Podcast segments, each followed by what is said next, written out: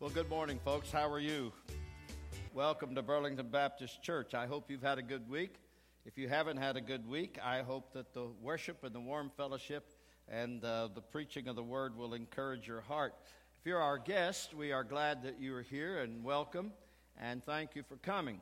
I stay down front at the end of the service, so come down and let me get acquainted with you and welcome you to Burlington Baptist Church. I continue to remind you of our Good Friday service at seven o'clock and our community sunrise service at seven o'clock on Easter Sunday morning on the parking lot of the Justice Center. Now, you'll be on the steps facing the east, and uh, you can sit on the steps, but if you want to bring a chair, it might be more comfortable for you. It won't last, it won't last long, uh, but, but I hope that you will start the day with us. Uh, between First Church and us, we're doing this together, uh, and we hope the community will join us as well. Uh, I, I encourage you to invite your friends to come on Easter Sunday morning. Even the unchurched people want to come to church on Easter.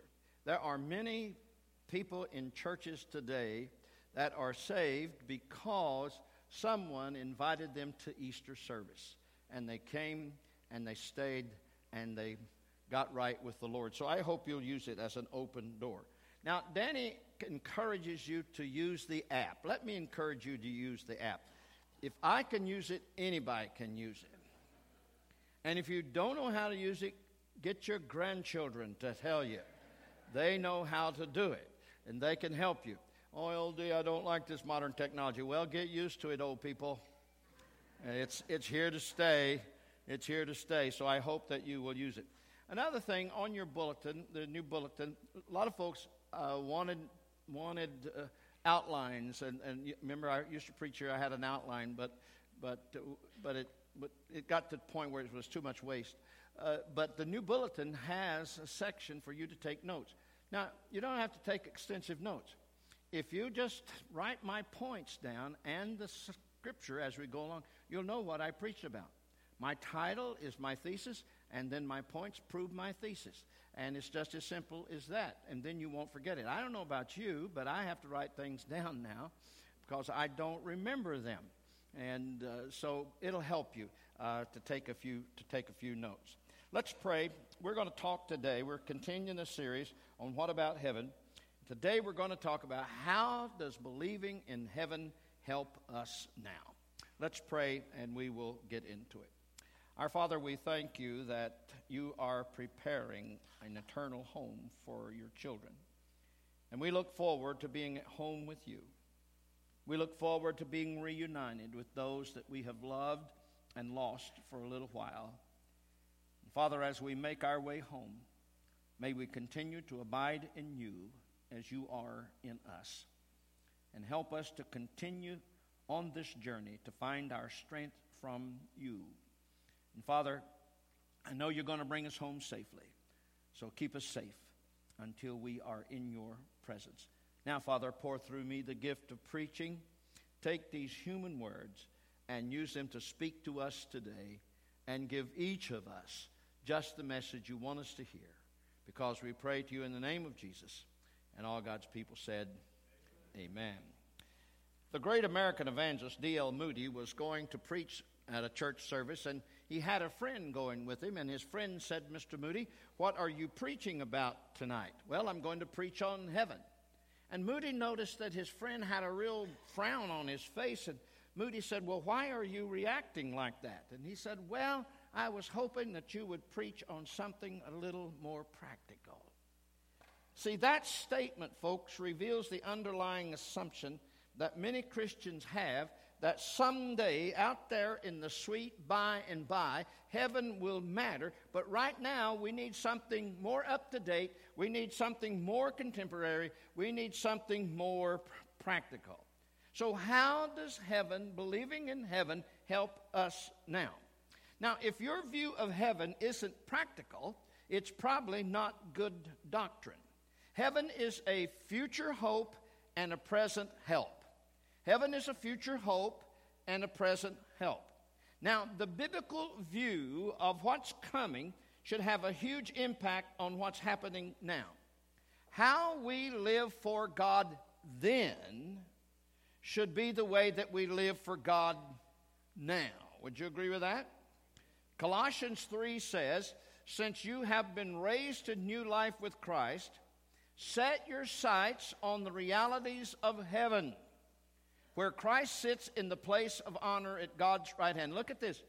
Think about the things of heaven and not the things of earth. Now, some translations say, fix your eyes on heaven. Fix your eyes on heaven. Now, the Bible says if heaven is our fix, it will fix a lot of the stuff that we're dealing with. It will help us now, and it should help us now. You see, heaven was Jesus' fix, and that's how he got through the tough stuff that he had to go through down here. Look at Hebrews twelve two. He says, let us fix our eyes on Jesus, the author and perfecter of our faith. Look at this next phrase.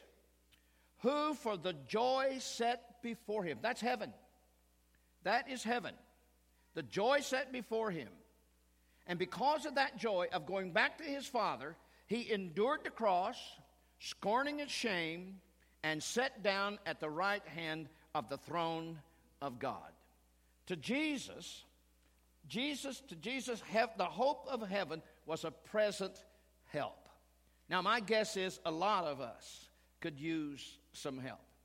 If you've ever read M. Scott Peck's great book, The, the, uh, the Road Less Traveled, he begins that book with a dynamic sentence that we all can agree with. Simply, he starts that book by saying, life is difficult. Amen? Life is difficult. And a lot of us feel whipped down and beaten by life because it gets so difficult. C S Lewis said it this way, aim at heaven and you'll get earth thrown in. Aim at earth and you'll get neither. So how does aiming at heaven help us now? Let's begin with this. Believing in heaven now shapes our values, shapes our values. If your worldview includes the next world, then it will impact your lifestyle in this world. First Peter two, I want you to notice the, the words that are in bold. Dear friends, you are like foreigners and strangers in this world. I beg you to avoid the evil things your bodies want to do that fight against your soul. People who do not believe are living all around you and might say that you're doing wrong. Live such good lives that they will see the good things you do and give glory to the God on the day when Christ comes. Notice the bold. You are like foreigners and strangers in this world. Now, that does not mean that we go off and live on a mountain somewhere and wear a white robe and eat bird seed till Jesus comes. That's not what he's saying. That's not what he's saying. We don't have to become a hermit. It means that we fix our eyes on heaven. We will have a value system that really does seem strange to this world. Let me give you some examples. If heaven is our fix, we will have a strange attitude toward wealth. Our culture's attitude toward wealth is accumulate all you can, can all you get, and then sit on the can. Isn't that right? But if heaven is our fix, it's not important how rich I am in this life, but how rich I am in the next life. So if heaven is our fix, then, it means that we will know the difference between treasures and trinkets. We'll know the difference between what is durable and what is exposable. We'll know the difference between what is just surface and what really is substance. If heaven is our fix, we'll have a strange attitude toward people. Let me tell you what I mean. If heaven is our fix, we need to realize that investing in people and spending our life investing in people, because people are the only commodity that's going to go to the next life. Look what Peter, what Paul says in Second Corinthians five. From now on, we regard no one from a worldly point of view. We regard them from an eternal point of view because people are the only commodity that's going to heaven. So we invest our lives in people. Look at this. If heaven is our fix, we'll have a strange attitude about happiness. Everybody wants to be happy. I hear parents say, well, I just want my kids to be happy. I told my kids, I am not here to make you happy. I am here to make you holy. I'm not here to make you happy. And uh, that didn't go over too well, but they turned out pretty well. Our world is run on instant gratification. The Bible's full of it, instant gratification. Esau comes in from the field. He is so hungry. And what does he do? He sold his birthright to his brother for a mess of pottage because he had to have it right now. David sees a woman taking a bath. She's a very beautiful woman. He sees her taking a bath. Did he pause to think, if I commit adultery with that woman, my country will go into civil war, and if I commit adultery with that woman, I will lose several of my sons, which he did. No, he thought, she is hot and I want her in my bed right now. Go and fetch her for me. And they did. You see, I didn't think that was funny. I didn't prepare that to be funny. Some of you are got a bad mind. So uh, let's go on. See, that's the person. David is the person who thinks when thinking when their hormones and their passions are out of control. And that's what the young couple thinks. When they pull out that credit card, they got to have it right now. Instant gratification. Doesn't make any difference that they got ten thousand dollars on that credit card that they can't make the payment, but I got to have it now. It is right now thinking. It is instant gratification. The world is dominated by instant gratification. But if heaven is our fix, we are able to practice something that the world doesn't know much about. Delayed gratification. Which means we will make our choices not on what makes us happy right now, but what is good for eternity. We will, we will feel joy in hope, not in what the world peddles as instant gratification. If heaven is our fix, yes, we'll have some strange attitudes compared to the world. And we will not let right now thinking, instant gratification, control our lives. So believing in heaven now shapes our values. And that goes right to the second point. Believing in heaven now controls our stress level. Or maybe I should say should control our stress level. Look what Colossians said. Look at it again. Set your sights on the realities of heaven. Now, folks, setting our sights on the reality of heaven helps us to lighten up. Heaven helps us to realize that trivial stuff for what it really is. Setting our sights on heaven helps us to realize that most of life is trivial. I have been in airports in this country and around the world.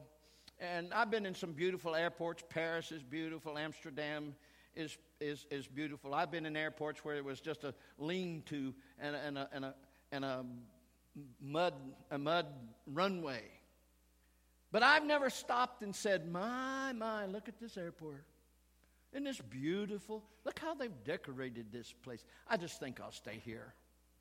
I just think I'll stay here." No no no no no. I don't care how beautiful that airport is. That's not important to me. I'm not interested in staying in airports. The only thing I want to use that airport for is to get me home. I'm not interested in staying there. See, folks, the temporal and the temporary, oh, yes, yes, you can't deny them. But they don't matter all that much in the light of eternity. Look at Second Corinthians four. Paul says something here that's very strange, very strange. He says, "For our light and momentary troubles," yeah, Paul, light and momentary, "are achieving for us an eternal glory that far outweighs them all." So we fix our eyes not on what is seen, but on what is unseen. Since what is seen is temporary, but what is seen is eternal. Now, now, folks, we just need to lighten up. We get bent out of shape over the most trivial things, and they won't pass the eternity test. And shoot, we get bent out of shape over things that won't pass the twelve-hour test, let alone the eternity test. So we need to learn how to live in light of eternity. We are living in a stressed-out world. I discovered that the top five meds, of the top ten meds that doctors are giving their patients, the top five are for anxiety. Now, now listen to me. I'm not saying that we shouldn't take meds to fix our brains. We take meds to fix our heart when it malfunctions. We take meds to fix our stomach when it malfunctions. We take meds when our colon malfunctions. We take meds when our pancreas malfunctions. Why should not we take meds when our brains malfunction? It's no disgrace. The brain is an organ just like your heart, and when the heart malfunctions, you take meds for it. And when the brain malfunctions, you take meds for it. I am just saying that we are an uptight culture ready to explode at any minute. Now, I, I used to blow my horn in traffic, and I referred to it as corrective criticism. I don't do that now, because the guy may be packing, and he won't mind taking you out. So be very careful. We were in Los Angeles one time uh, at a conference, and we had the T V on, listening to news while I was getting ready. And the, the sad story, this guy in a pickup truck pulled up beside this car on one of their freeways and took out his gun and just wasted the guy in the car next to him. Now, I don't know what the guy in the car next to him did, but he didn't d- deserve being killed. And then he sped off. But here's the sad thing. That man had his little four-year-old daughter in the car with him, and he was taking her to a birthday party. And she saw her daddy blown away right before her eyes. Imagine the trauma. We are living in an uptight culture. And this culture needs people that bears witness to a peace that passes understanding. And that comes when we fix our eyes on eternity. All right? Believing in heaven now shapes our values, controls our stress level, and then makes our trials and suffering bearable. Believing in heaven now makes our trials and suffering that you're going through bearable. Paul says, "For our light and momentary troubles are achieving for us an eternal glory that far outweighs them all." Now, I know and you know, some of our light momentary troubles, they're heavy. They're not light at all. And they're not momentary. They last a long time, and we have to deal with them a long time. But when our trials and sufferings are at its worst, that's when Satan does a number on us to discourage us. One of the greatest swimmers of all time was Florence Chadwick. This is her picture. She was the first person to swim back and forth across the English Channel. In nineteen fifty-two, at the island of Catalina, off the coast of California, her goal was to be the first person to swim from Catalina through the frigid waters of Pacific to the shore of California. She swam for fifteen hours. Can you imagine? The fog was just dense and heavy, and couldn't see anything. Her mother was in a boat beside of her, cheering her on and encouraging her. But Florence, finally emotionally and physically exhausted, gave up, and they brought her in the boat, only to discover they were about one mile from the shore. Hmm. The next day at a press conference, Florence said, "I'm not making excuses, but if I could have seen the shore, I would have made it." Now, there's a sermon in there somewhere. There is a sermon in there somewhere. And here it is. This is what having our focus on heaven will do. When our sufferings seem unbearable, we can hang on because we see the shore. And focusing on our heavenly shore doesn't take the trials away, doesn't necessarily take the suffering away, but it gives us leverage. It gives us leverage over our trials and troubles to hang on because our sights are on the heavenly shore. You know, I'm, I'm embarrassed sometimes uh, of us Christians because we preach Christ so flippantly. You know, we, we really do. We say flippant things like Christ is the answer, Jesus is the answer. See it on bumper stickers, you see it on billboards. Jesus is the answer, Jesus is the answer. Just come to Jesus, Jesus is the answer. And we say that so flippantly, without understanding. How is Jesus the answer to the mentally handicapped person? How is Jesus the answer for the severely handicapped person?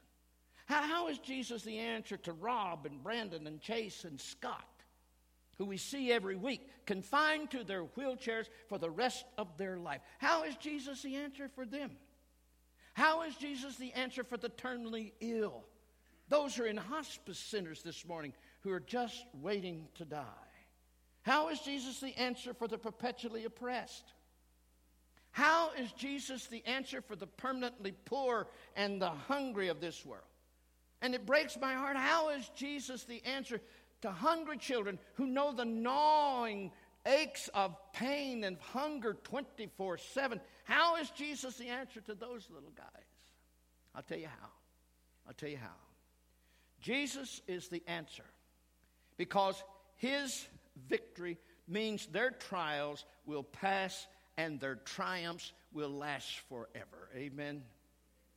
Romans eight eighteen says it this well. Yet what we suffer now is nothing compared to the glory he will give us later. Whew. Wow. C S Lewis, in his book, The Problem of Pain, if you've never read it, I'd recommend it. In his book, The Problem of Pain, after quoting Romans eight eighteen, he said this. A book on suffering which says nothing of heaven is leaving out one side of the account. Scripture and tradition habitually put the joys of heaven into the scales against the sufferings of earth. No solution of the problem of pain which does not do so can be called a Christian one. And Lewis is absolutely right. I have read a lot of books on the cause of evil and evil in this world. Tim Keller's written a great book on it. I have read a lot of books on suffering to try to get a handle on suffering. And you know what? Sad to say, a lot of those books never mention heaven. How could you write a book on evil? How could you write a book on human suffering and leave heaven out? See, the sufferings of this present world need to be seen in the light of the promise of eternal happiness with God. Now, the scales cannot be balanced in this life. We know that. The scales cannot be balanced in this life alone. And Paul calls our light and momentary troubles, he calls them light and momentary troubles. And the reason he does that, he compares them to the glory that is coming. Now, now folks, some suffering is heavy. It is heavy. Holocaust, rape, human trafficking, torture, acts of terror, little children dying of leukemia and starvation. Those are heavy. And, and here's the thing, what feels the other side of the scale must be so heavy compared to those light and momentary troubles, as Paul calls them. What is on the other side of the scale? The hope of heaven, of having a new body. Woo! A new body. One of these days, I think we'll all be thirty years old. I really do. I'm going to talk about that. I think we'll all be between thirty and thirty-three years old. I didn't have any hair then, so I don't expect to have any hair in heaven. but a new body. Can you imagine?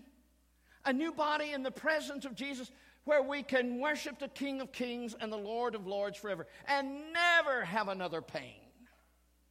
Amen is right. All right, let's do a little review. Believing in heaven now shapes our values, manages our stress level, it should, and it does make our trials and suffering bearable because we know, we know there's a glory. There is a glory that outweighs all the troubles and the trials. But also, believing in heaven now keeps us from selling out. Believing in heaven now keeps us from selling out to the values of this world. We do not need what they are offering. Peter says it this way. This is from the Message. This is so good. Friends, this world is not your home, so don't make yourself cozy in it. Now, I'm old enough to remember. Some of you will not remember. My favorite Southern gospel quartet was the Happy Goodman Family. Some of you young people have no idea what I'm talking about. Now, you don't even know what Southern gospel is. Get used to it. We're going to sing a little bit of it in heaven. Bill Gaither told me we were. But I grew up in the mountains of East Tennessee, and after we came in from milking, we got a program from Nashville, Tennessee, called the Gospel Singing Jubilee. Did any of you? Nobody knows. We had some old people in the first service, did. But it, their, their, their, song, their, their theme song was, Jubilee, Jubilee, you're invited to this happy Jubilee. Well, the Goodman, the Happy Goodman family were on it every week. They hosted it. I fell in love with Vestal Goodman when I was a little boy. And I stayed in love with her till she went to heaven. Man, could she rear back and belt it out. And so when I get to heaven, I'm going to look Vestal up, and I want her to sing for me. But they sang a song. They sang a song as a quartet, and it went like this. I don't want to get adjusted to this world, to this world. I've got a home that's so much better. I'm going to go there sooner or later. I don't want to get adjusted to this world. Isn't that what the text says? Don't make yourself cozy in it. Don't get adjusted to this world. Now, folks, the greatest pers- the greatest enemy of the church today is not persecution. Now, the church in America, we we are getting we're getting our licks now, aren't we? And it's going to get worse. We're getting our licks. It's going to get worse. So just be ready for it. But the greatest enemy of the church will not be persecution in this country. It's never been in the whole world. When Richard Nixon opened China, the world, the Christian world, was amazed to find a strong underground church of millions and millions of Chinese who were faithful Christians, who went underground to save their lives and protect their and protect them. China is persecuting Christians publicly, tearing down their church buildings, and, and just they've torn down two mega churches in the last year, just tore their buildings down. And the church underground is getting stronger. We have a lot of students from China at Johnson University. We have a, an arrangement with one of the two, two universities. And we have a lot of students that come from China to us, and our students go over there. And it's working. It's working. It's working. It's working. And we, we worry about some of our Chinese students. Persecution has never hurt the church. Now, you go to Western Europe, where Christian faith is almost extinct. France, Germany, England. Why? Because those churches thought that accommodating culture was what was best. When the church looks like the culture around it, there is nothing to persecute. Folks, Jesus didn't establish the church to become like the culture around it. He established the church to be counterculture. The church does the most good for culture when it doesn't look like culture, but when it is the salt and the light to culture that Jesus intended. Amen? When you go to the grocery store, walk over to the magazine counter and take a glimpse of what's on the covers. You will discover the values of our culture. Ridiculously thin bodies, nobody, no, no, no. Mm. Ridiculously thin bodies, expensive cars, and these huge houses that are decorated in such a way that no one could possibly live there. Those covers display the values that our culture holds. And when you look at those values, it takes a deliberate intention on our part to not fall into the prey of those values, and to keep values that last forever. See, folks, believing in heaven now gives us moral stamina so that we will not sell out to the values that our culture says are so real. The Apostle Paul addressed this in Philippians, the third chapter. He said there are two kinds of people. There are those kind of people who worship their stomach, instant gratification, instant gratification, right now thinking, and those who look to heaven. This is what he said about them. The future, their future is eternal destruction. That's the instant gratification crowd. Their God is their appetite. They brag about shameful things, and all they think about is this life here on earth. But we are citizens of heaven, where the Lord Jesus Christ lives. And we are eagerly waiting for him to return as our Savior. Now, if you go to that magazine rack, you will find that there's a lot of money to be made in helping brides and their mothers get ready for weddings. There are gobs of magazines. In all my years, I've never seen a groom magazine. Have you? I've never seen a groom magazine. They're just not there. But the Bible says that the bride of Christ, the church, his church, is heading for a wedding. And the groom is coming one of these days. And if it is our job, the bride of Christ, the church, to be ready and beautifully adorned when he comes. And to look different from the world who knows that they are the bride of Christ. You see, folks, it makes God beam with delight when his children live in the future tense and they get their fix on heaven. Ralph Davis was a student at Cincinnati Christian University. In one of his preaching classes taught by my good friend Doctor Michael Shannon, who at the time was the dean of the seminary, now he teaches for us at Johnson University. In Doctor Shannon's class, if you took Doctor Shannon's preaching class, you had to preach a sermon in class and be judged by the professor and the students. Well, I had to do that at Johnson University, and it gave me so much trauma, I didn't about put my students through that. So I bragged to, to Shannon, I don't do that, and I always had more students in my class than he did because they didn't have to preach and, and go through all that trauma. Well, it was the day that they preached their sermons in class. Ralph Davis preached his sermon, and he finished with these words, I need thee, oh, I need thee, every hour I need thee. Oh, bless me now, my Savior, I come to thee. Ralph Davis said that, went to his seat, sat down, and died, just like that. I kidded Doctor Shannon, I've had a lot of students to go to sleep in my classes, but I've never killed one. But Ralph Davis died just like that. And you know, I got to thinking about that when Doctor Shannon told me. And I've thought a lot about it. What will my last thoughts be about? To Ralph Davis, his last thoughts were about heaven. Hmm. Can you imagine? What will your last thoughts be about? None of us can afford to neglect fixing our eyes on heaven, and none of us should fail to prepare ourselves for eternity. We must have a passion for the invisible world above where Jesus is seated. It may sound old-fashioned, but we have to have a passion for that invisible world.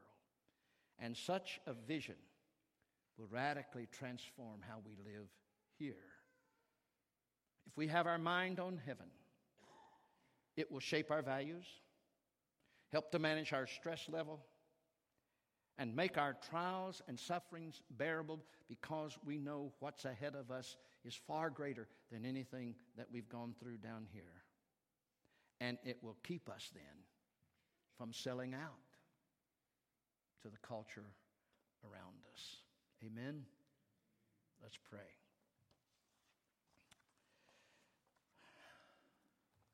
Lord Jesus, thank you that right now you are preparing a place for us, a place where we will live with you forever in joy and peace and happiness. And you promised us when everything is ready, you're going to come back and take us home. Oh, Lord Jesus, we long for that day. We pray, Lord Jesus, come quickly.